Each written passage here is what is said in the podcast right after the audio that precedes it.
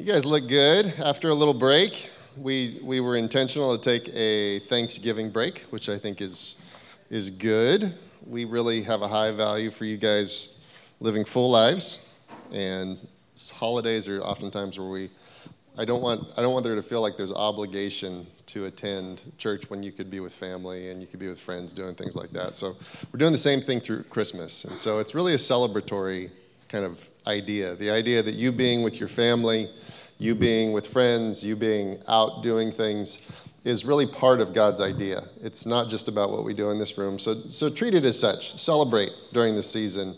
Um, don't feel like you have to do you know three hours of prayer since you didn't have church on Sunday. It's okay. He he knows what you're up to and he likes it. All right. So during our break, you guys ready? Can you see that? All right, good. Kinda. Peter's greatest hits. That's what we're talking about today. Peter's greatest hits. Um, during our break, my I think four of our five kids threw up at some point, and all of them were sick for multiple days. And then they're all better now, and then they gave me a cold. So I'm thank you guys so much. This was such a lovely, lovely stretch. For those of you who are on the path towards children, they give you many things, many things. They give you a lot of joy, they give you a lot of laughter, and then they give you a lot of germs. That's their, that's their gift, their DNA. Um, really excited to share with you guys this morning. I, I, am so appreciative. I, I will say, we took last week off, but I really missed you guys. I missed seeing you guys. I missed the worship time together. I just I missed his presence in this place. It's different than at home or you know in your car or whatever. Um, so it's just good to be back. It's good to see all of you. Um, you guys are entering into a, a beautiful season with holidays coming. Uh, so let's let's just in, appreciate those that we have here while we're here, right? All of us are. There's so many of us that are in transition in terms of career or school or where we live and all those things. I just encourage you guys slow down, slow down. For the holidays in particular, slow down and embrace and appreciate the people that God has put you in contact with, in connection with, because it's not always forever. It's temporal. It, it, often is temporal. Some are forever, but not all. So just slow down and really embrace and enjoy the people that you're around, and it'll make this holiday so much better for everybody. Um, I'm going to pray, and then we're going to get into Peter's greatest hits because Peter had a few, and we're going to talk about what that means for us. And so, Father, I just I thank you so much for this day. I thank you for your presence in this room. I thank you for each one that's come, that you've drawn. You've brought us here with real beautiful intention. And so we're endeavoring to slow down and celebrate one of your heroes, one of the people you said did it best. And um, hopefully be inspired and encouraged by his life story. We love you. We thank you, Holy Spirit, for being here with us. In Jesus' name, amen. All right, so I want to read one scripture to you, and then we're going to go through kind of rapid fire, but I'm going to slow down when we do it. Let's go to the first slide, Alex.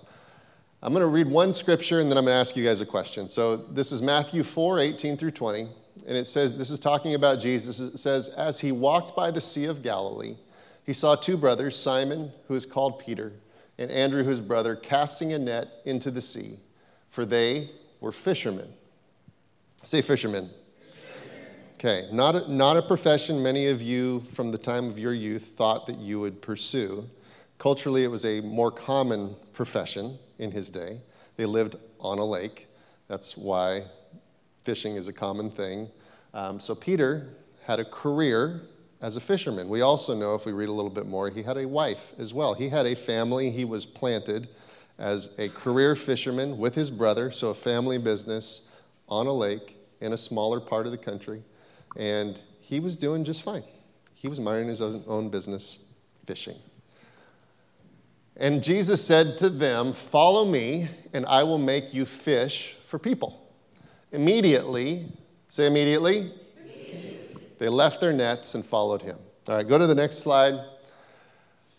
I want to consider today qualifications that were involved in maybe Jesus' choosing of Peter, and more so, Jesus' continued choice of Peter beyond just this engagement in this moment. And I also kind of did slash greatest hits because I want to I want to put the idea in front of you and I want you guys to wrestle with me and think for a moment about qualifications. What it means to be qualified to bring and carry the kingdom of God in a measure that may be heroic in its levels. Okay? If we talk about Peter and we know the whole story of his life, we know he was he ended up being like one of the great giants of the faith. He was one who brought Christianity to the Gentiles. We talked about that like a week or so ago, where the Holy Spirit prompted him and he led the church into a whole new era, whole new epoch. epoch. Um, he was brave, he was courageous, he was mightily used by God. And so, my question, in a, just a real natural, normal human level, is like, why? What was it about him that was different? What was so different about him than me? Why did he see all of these wonderful things?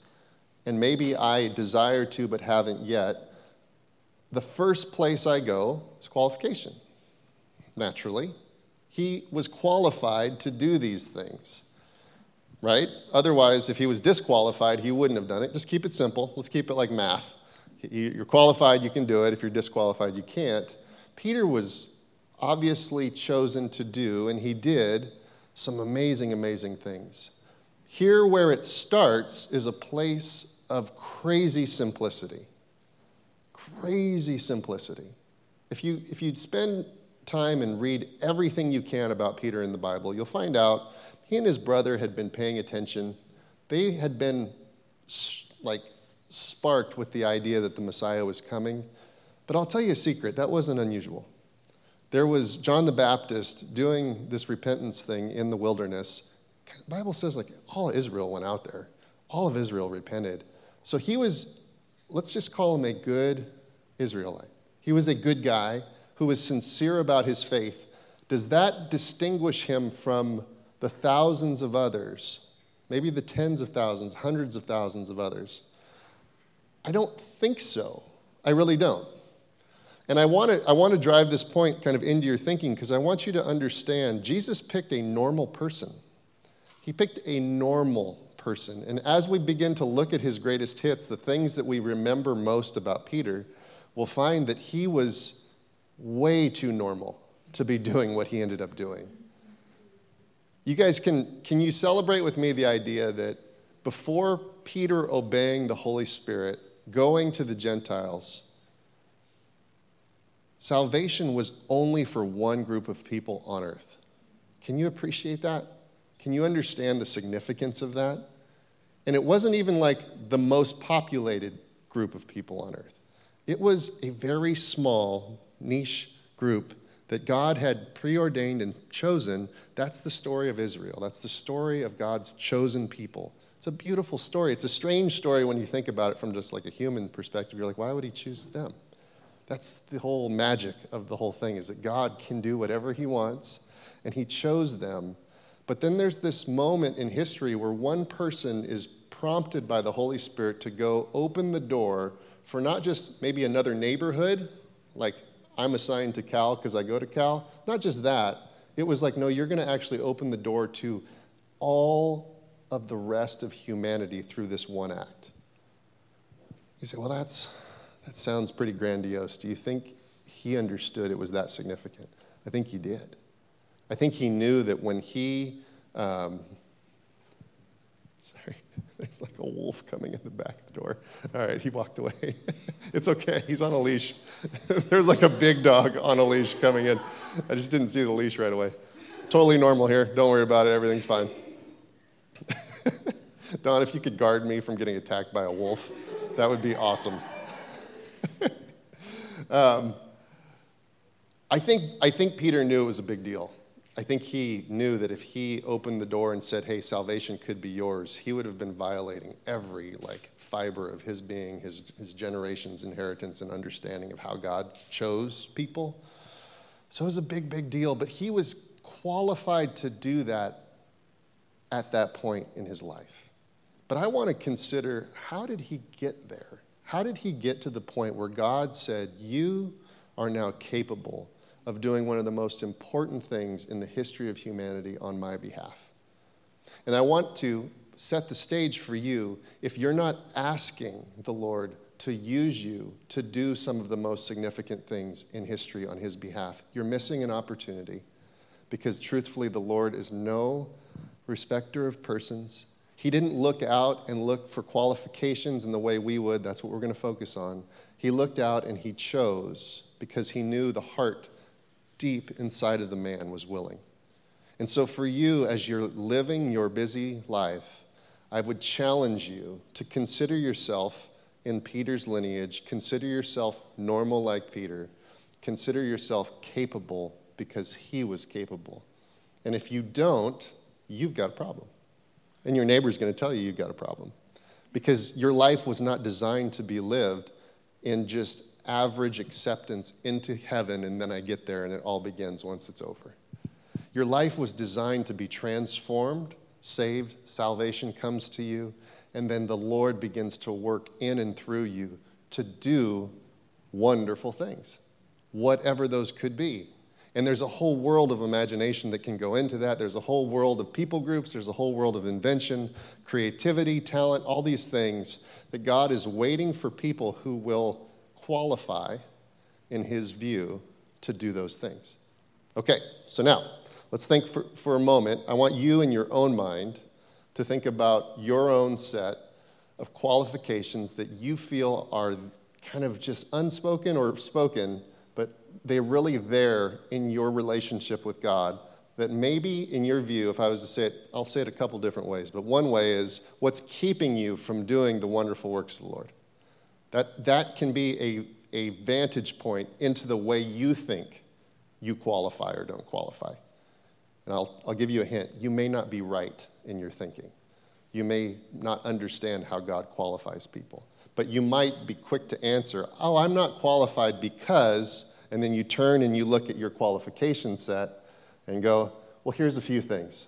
Here's a few, here's a few things I'm working through, working on, or I've chosen that kind of held me back. That's normal. But I'll tell you, I want to challenge that thinking today. The other thing would be maybe not why aren't you succeeding, but maybe the things that you've dreamt of that are ahead of you that God maybe has dropped into your heart, the visions you may have had, maybe it's dreams, but God is He's given you an idea about what you're capable of and who you could be. And then I would ask you the question what qualifications have you yet to uh, earn or gain or succeed in or, or do that will lead to that ultimate thing happening in your life? And as you think about those, I would challenge you to say, you may not be right. Let's look at Peter. And at the end of it, I'll ask you, are you right about your thinking about how you're qualified or not? Okay? Are you ready? Elijah's ready. All right, good. He gave me the quiet nod. I like it. All right, qualifications. Oh, it's hard to see. Thank you, Apple. Lord, if it is you, command me to come to you on the water. Do you guys remember this great hit in Peter's life? I mean, epic, epic moment where he literally walks on the water.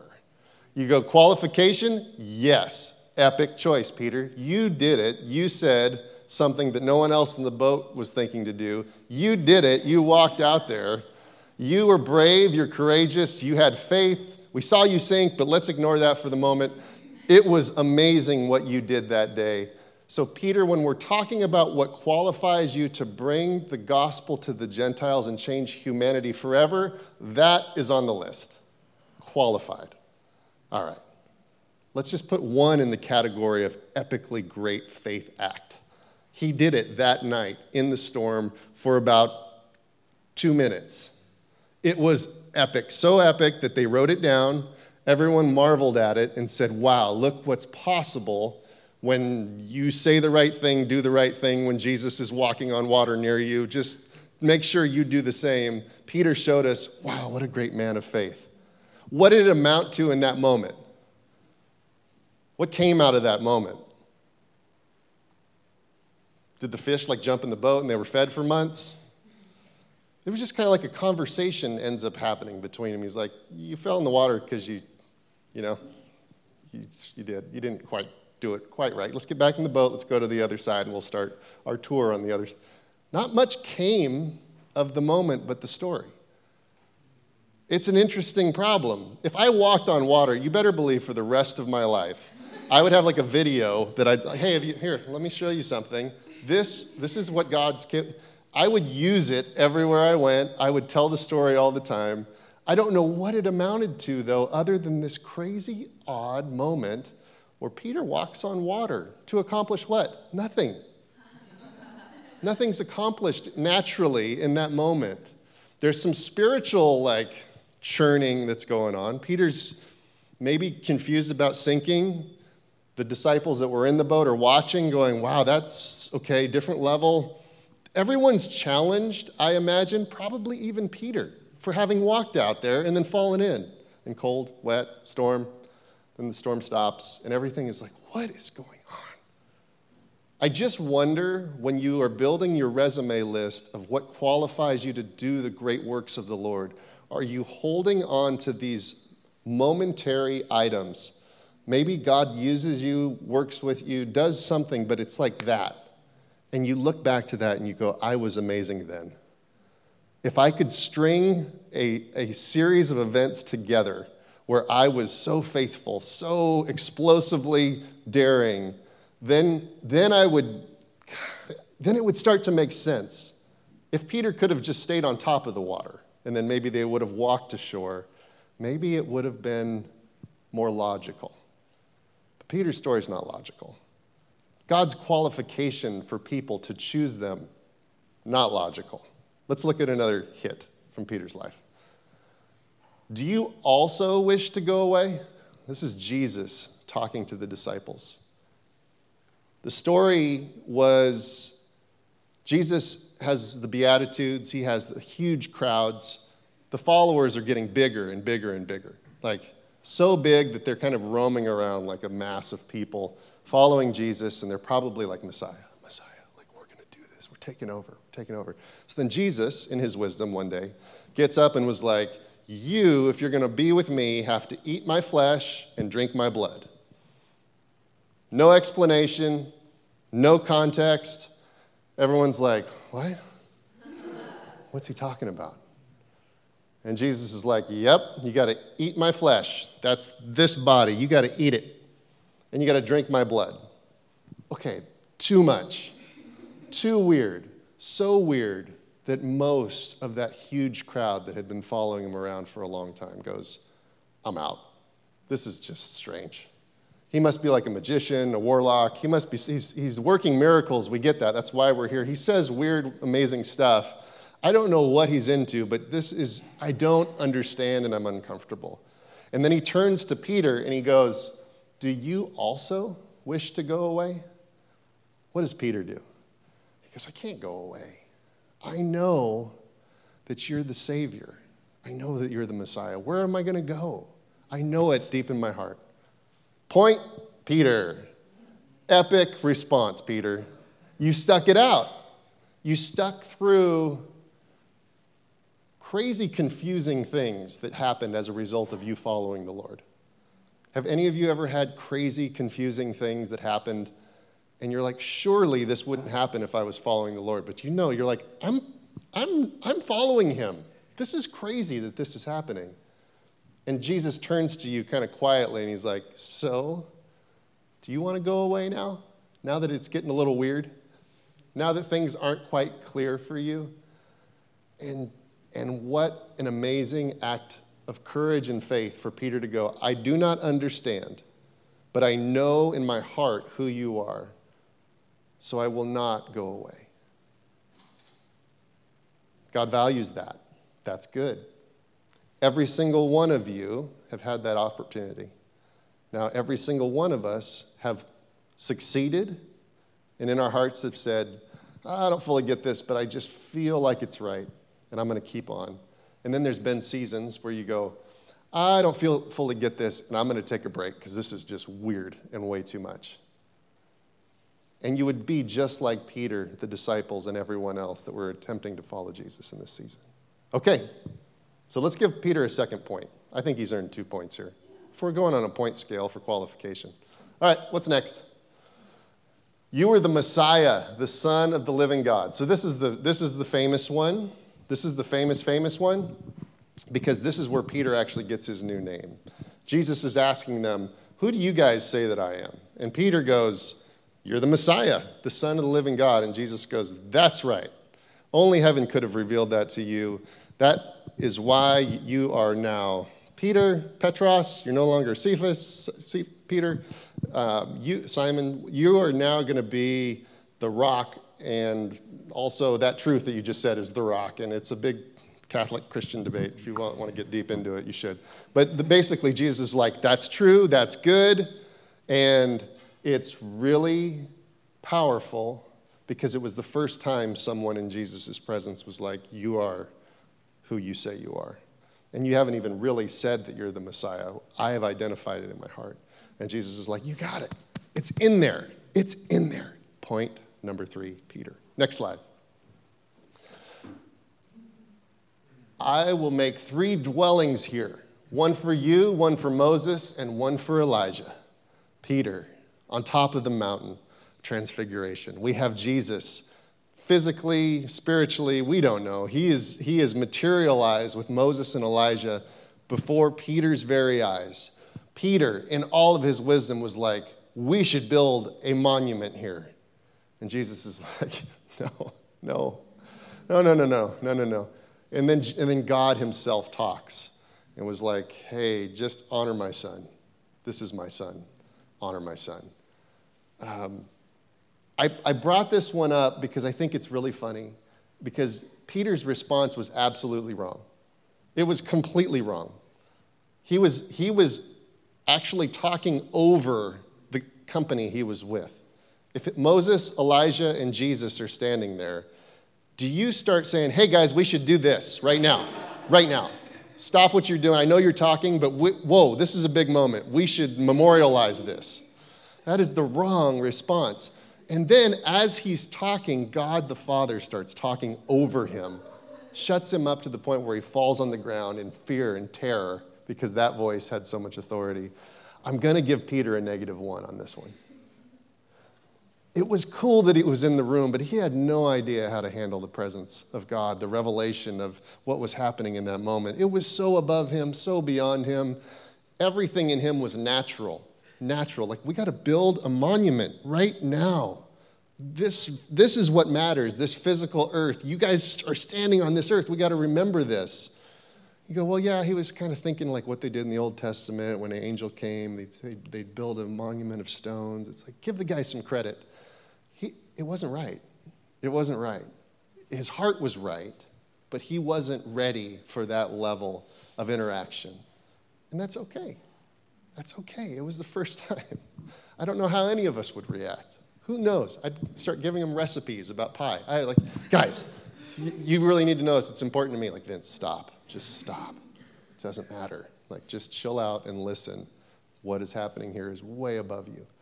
You're just lucky to be in the room. So, Peter, negative one, didn't handle that all that well, but it was cool that he was there. All right, let's go to the next one. Jesus, you will never wash my feet. These are Peter's words. Jesus is now entering the final stages of his earthly ministry. He says, I know that the cross is right around the corner. They've returned to Jerusalem, and Jesus is, is actually preparing for his own crucifixion. The disciples have no idea what's coming. They think it's time for us to take over. Peter when Jesus says, like he, Jesus does the thing where he's got his robe, he's ready, he's starting to wash people's feet, his disciples, Peter's like, You will never do this. This is not going to happen, Jesus. I am the one that washes your feet. And Jesus goes, Peter, if I don't wash your feet, you're not even part of me. You could never be part of this thing. Like you're missing the whole point. Like I have to come to cleanse you and restore you. You don't have the capacity to cleanse me and restore me. It was spiritual versus natural. The natural thing makes sense. It's like, come on, come on. Like, Jesus, you're not, you're not cooking dinner tonight. I'm cooking dinner. Like, chill out. No, no, no, no, no, no. This was a spiritual act. Peter had no clue it was a spiritual act. And this is the last like week of his time with Jesus after years of walking with Jesus. I'm going to give Peter a negative two here. And I want to give him a negative two because Jesus, for three years, has been saying, guys, this is not about natural, this is about spiritual. You have to understand when I'm doing something, I'm doing what the Father is telling me to do. There is spiritual value, there's eternal value in my actions. Once you can divorce yourself from life on earth first, embrace and join yourself to life in heaven first, and understand that if we act out of heaven's directives in accordance with the Spirit of the Lord, we're then walking in a place that God can do miraculous things. Peter was like, okay, then wash my whole body. Wash everything, wash head to toe. And he's like, oh, ah, stop.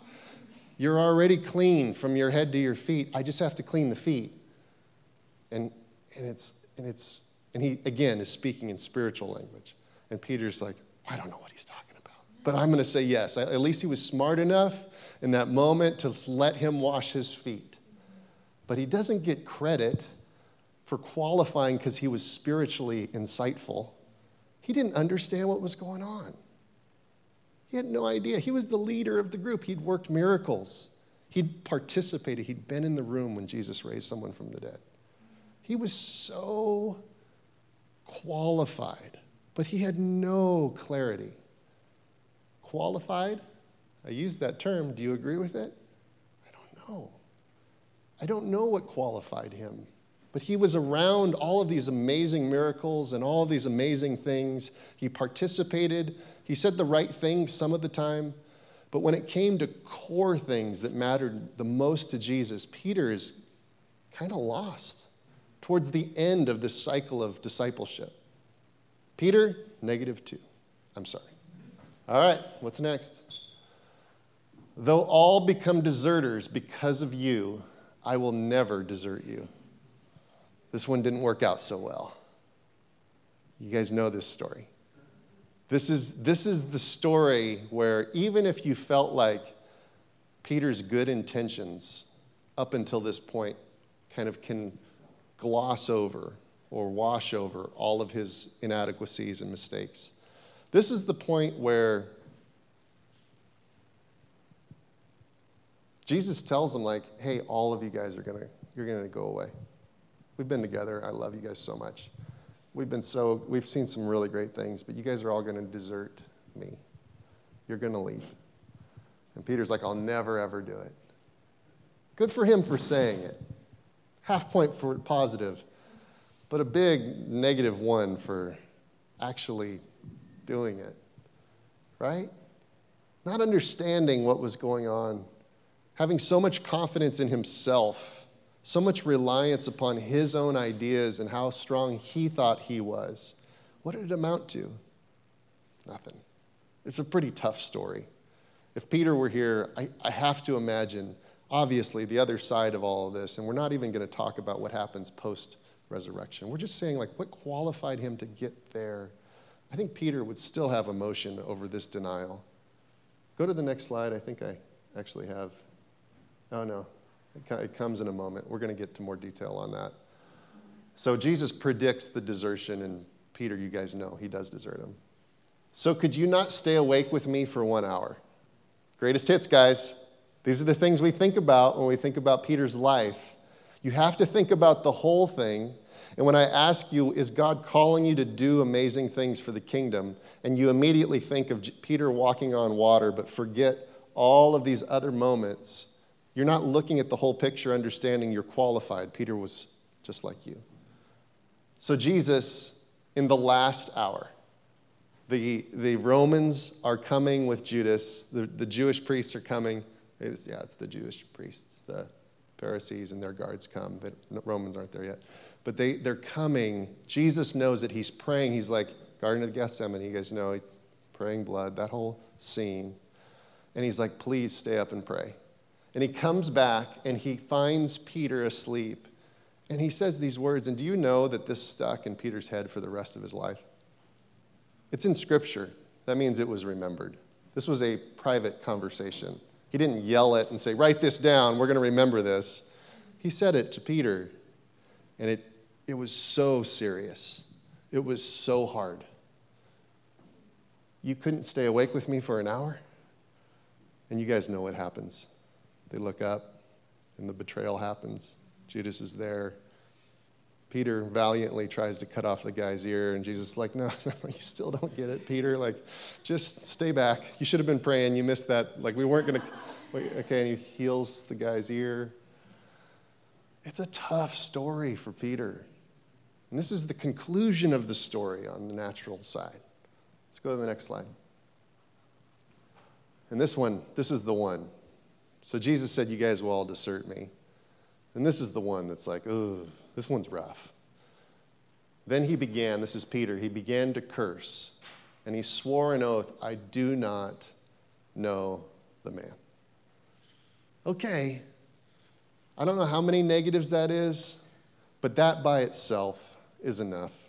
If you go, how's your resume? Are you qualified to, to do life with God and do great things? Be his representative, be his hands and feet, be his face on earth. So when you talk to people, it's like they're talking to me. I think that says no. I think that says no. And not just like a, a gentle no, like a, oh, I don't know if it could even get any worse than that. So, where are we on the point scale? I've been generous, and I think we're kind of even. If you get into it, there's a lot of positives that happen earlier in Jesus' walk where he's starting to do ministry, but really, Peter's a tag along during that stage. And he's doing stuff because Jesus is there. He's not out on his own like Paul was later out on his own. He wasn't like John the Baptist where he was following the Spirit himself. He was literally just with him because Jesus had said, Come with me. Stop fishing. Peter was brave and he stopped fishing. His wife, we don't hear much about her. She's probably home going, Peter, we need some fish. We need some food. They worked that out. So they had enough relationship and dynamic there to where he was trusting that all would be provided for, all would be good. But Peter does not present with this resume where you're like, oh, this is the next Moses. This is the next guy. This is obviously the next hero. Peter presents with a resume with a qualification list that is very strangely corrupt. Now, the question that we started with today Are you qualified to do the great works of the kingdom of the Lord? If you started in your thinking to go down a road of what you have and haven't done, I want to I want to challenge you. You have to line up your timeline with Peter's. You have to give yourself not just the benefit of the doubt, you have to understand Peter was physically with the man. He failed over and over to understand he failed over and over to do. He was compromised over and over and over again in his actions and his heart. Jesus rebukes him and says, Get away from me, devil. That's a tough day, too. We didn't cover that one. That's on the greatest hits list. Like, there's these moments where Peter was like, Oh, Peter, this can't get much worse. But then we have this sequence of events. It starts to unfold. Let's go to the next slide. I want to make sure I don't miss any. Yeah, this is the last one. We'll get to this in a minute. We have this sequence of events that begins to unfold. Jesus does die. Peter denies him, yes. The story really shifts to Jesus, he being the center of all humanity's salvation. But in the background, you have Peter who's, who's violently denied his relationship with Jesus, who he'd, he'd given everything to for the last three years. He was in a place of terror, of fear, of death. He couldn't conquer death himself because he didn't have it within him to face death for his Savior yet. But he one day would. But at that point, because the resurrection happened, because the insides of Peter was still attached to the successes on earth, he feared his own death over his loyalty to his king. And so Peter fails miserably at the end. But Jesus dies. Jesus resurrects. And then word begins to get out. He wasn't there in the tomb. And so when I ask you guys, are you qualified to do the greatest works in the history of your family line? Are you qualified to conquer mountains that your family hasn't been able to conquer? Whether it's mountains of addiction, whether it's mountains of timidity, fear, whether it's depression, sadness, health. If your qualifications are reliant upon what happens before the cross and the resurrection, you won't get there. You'll fail. Your heart will, will betray your true interests. And what happens for Peter is he gets word that Jesus might have resurrected or he was stolen from the something is going on. And what does the scripture say? It says, But Peter got up and he ran to the tomb. Stooping and looking in, he saw the linen cloths by themselves. Then he went home, amazed at what had happened. You see, it's this point where I want you to identify with Peter. This is the moment I want you to base your whole life on, where you say, It's not about what I was successful with in my seasons of visitation of the Lord. It's about my willingness to be in amazement at the wonder of resurrection. It's about my willingness to run to the tomb and get up from that place of deep depression and sadness. There is no way Peter was anything but absolutely crushed when he gets word that Jesus might have resurrected from the grave because he was still in that place of denial, betrayal. That was cemented into his story. Frankly, never to leave but there's this moment where Jesus comes and he resurrects, and Peter runs. And he runs and he runs and he says, I must see him. And I have to tell you guys, there's, there's something about Peter's relationship with Jesus where the longing and the, the connectedness, the, the intensity of relationship was so high. You say, well, if it was that high, he would never have betrayed him. Well, no, people that are deeply in love with other people betray them. The pressures and challenges of life, the fear of death, the fear of failure, the, the, the enticement of riches or the enticement of affirmation cause people to do crazy things. So you, you would never judge someone's true love for another by their perfect actions. God looked beyond Peter's imperfect actions. And see, if you think about it, he, he saw his imperfections throughout their entire time together. But he was willing to invest all of the future of salvation for all people that weren't Jews on the shoulders of this one broken, failed, but wonderfully resilient man. And so today, I want to I want to I want to draw you guys to a place of great pursuit. You see, the thing I think that is most impressive about Peter is he got up and ran to the tomb. He got up because he was hoping he would see his friend. Jesus was his best friend. He knew that, that he would be there. If he wasn't there, oh, I've got to find him. And it's so special because later we hear that Jesus appears individually to Peter. He comes and he meets Peter one on one. And he restores all things that were lost, all things that were broken.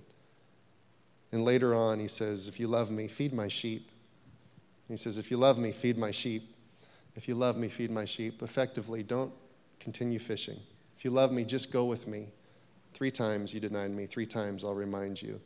Go in faith and go do with me, and all will be covered. All will be restored. And so, if you look at that story, you look at this person, you're amazed because you realize Peter's not qualified. He really isn't. He just, he dropped everything every time he could muster the courage. And he, he, he leapt out, he ran out. And, and I, I want to encourage you guys to understand this. It's not just the first engagement with the Lord that requires that like leaping and running out.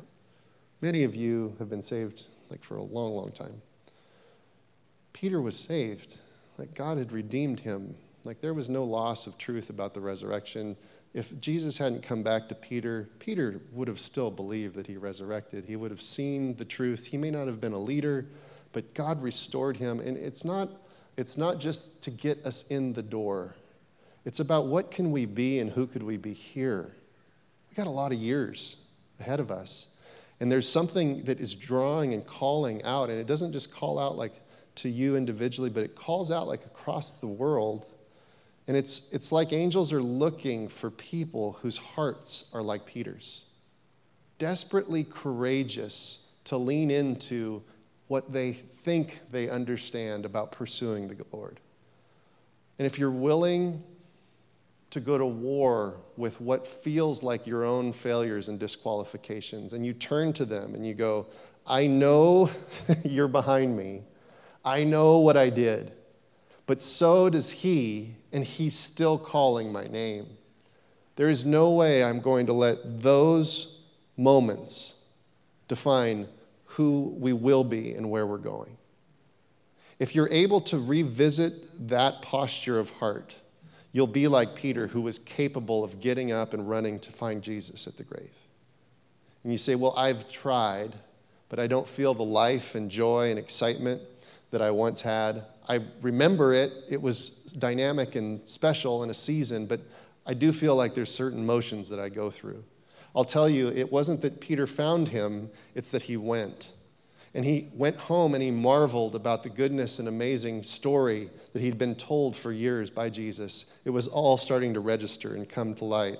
Oh, he resurrected. That's what this was all about. And so, for you to embrace that there's a resurrection story that is the full qualification for your destiny in God, that nothing happens without that resurrection. Nothing happens without you acknowledging, like, I, am not good enough to do anything. Like, I can't work miracles. It's not me. I can't set people free. It's not my knowledge that sets them free. And it's definitely not my track record, my greatest hit story. It's nothing like Peter's. It's nothing like Peter's. But I'll tell you, I, I, I really doubt many of you ever sat and said, like cursed and said, I renounce and I am not one of his. That's pretty aggressive. And the, the beautiful part of the story is even if you have, Jesus still saw beneath that surface level of fear that was driving that conversation. Just like he saw beneath that surface level of agreement when he was agreeing with the, with the devil when he said, Lord, we're going to go take over and Jesus was like, Get behind me. He didn't curse Peter, he cursed the spirit that he was agreeing with. He saw the weakness, he saw the failure, but understand you have to start evaluating yourself in the same way God evaluates you. He looks at your resume and he doesn't look at what's pushing you and pulling you in life at this season and where your, your maturity is really like this deep, but your heart, it's way down here. Your heart is, is so, so to the core committed to wanting God's fullness for your life. You can't risk, you can't like survive disqualifying yourself. If Peter were not to have gotten up, if Peter were to say, I'm just, I'm out, I'm out, he probably would have been out. He could have argued with Jesus again and said, Hey, I, you know, I know you're here in the flesh, but remember when Moses and Elijah were here? I got other ideas. Like, we should do different things. There was this thing in him that was so deep and so core. And so, uh, where I want to go today, I just I want you guys to, to just pause with me for a moment. And I want you to make a request of the Lord.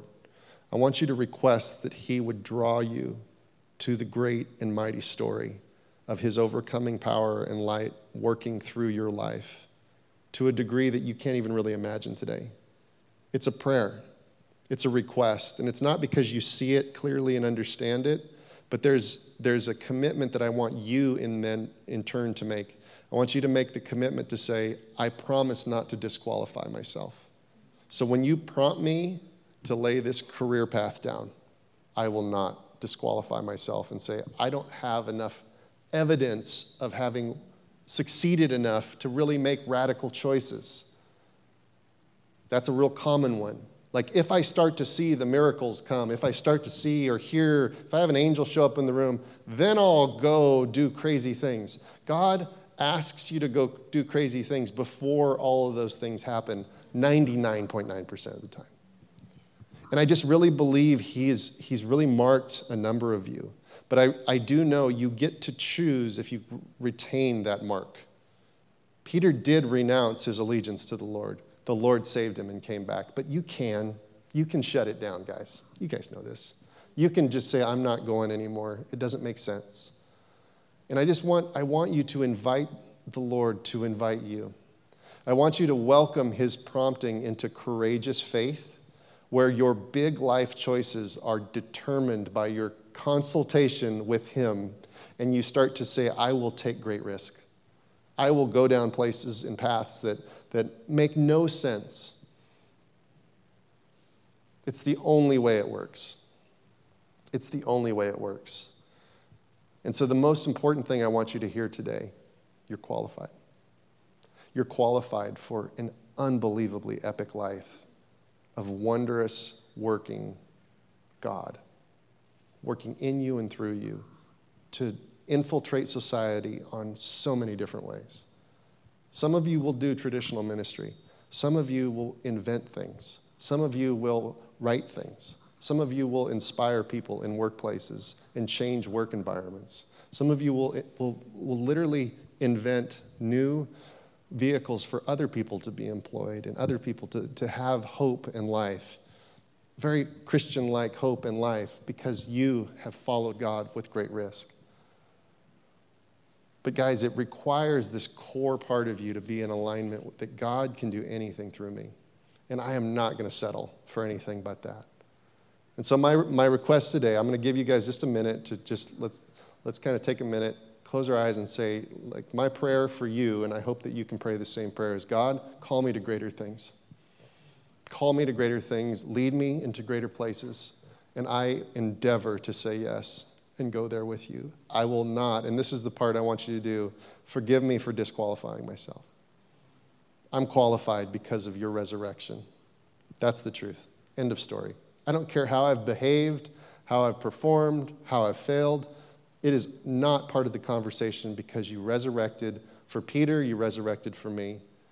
Who knows what's ahead of me, but I today am going to commit to going where you call me to go. And I want it to be big. I don't want average. I don't want to attend church and, and just do a normal life. I want to go, go, go. And so let's, let's take a minute and just renew that invitation.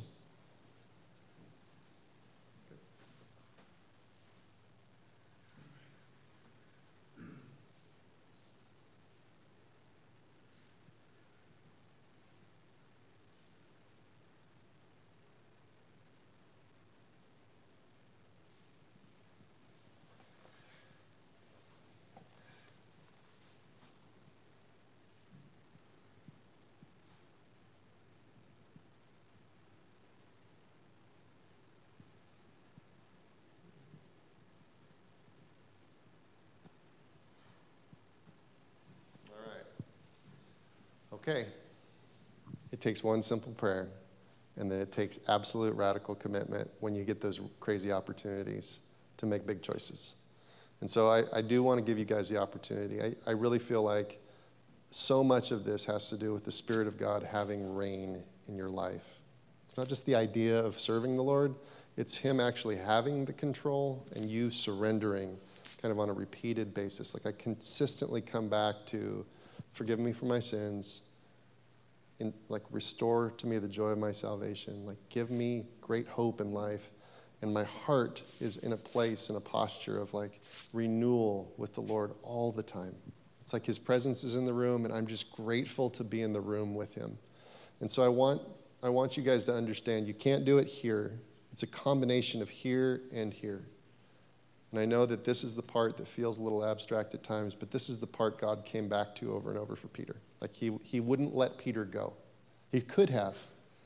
He could have, but he wouldn't. He wouldn't. And he won't with you either. And so remember where all this started. Jesus is walking along the shore one day, and he goes, You want to get out of that boat? I'll change everything about your future. I'll make you fishers of men. Your identity, who you are in this current state, I love you, I validate you, I see you. But if you follow me, I'll actually change the whole course of the rest of your life. And that's what Jesus saw the day he encountered him for the first time. He knew what was at the surface level with Peter. He knew there was a lot to change and overcome, but he's not afraid of that. He's not afraid of that for you. And so, please, when you engage with Jesus in prayer, don't look at yourself, look at him. When you engage with the word, don't look at yourself, look at the word. When you engage with Jesus in worship, don't look at yourself and what's going on with you. Look at him and believe that all things are possible because of him working in me and through me.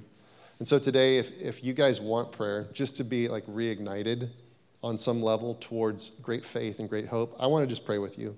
I want, I want to give you that opportunity because I really believe there's really mighty things that are supposed to come out of this group. It's really exciting to me. And so it does take kind of fuel on the fire at times. And so uh, there's people that will pray with you. I'd love to pray with you, but let's all stand. Thank you guys for being so calm with me today. I know this is me with a cold. I'm pretty chill. You guys were super chill. Only a few of you fell asleep for short periods of time, which I always enjoy watching. And I would never call you out, but I will call you out later. Not now. I don't want to shame any of you. All right. I love you guys. If you want prayer, come on up. If you if you don't, give somebody a hug. Thank you for being here. We love you. God bless you.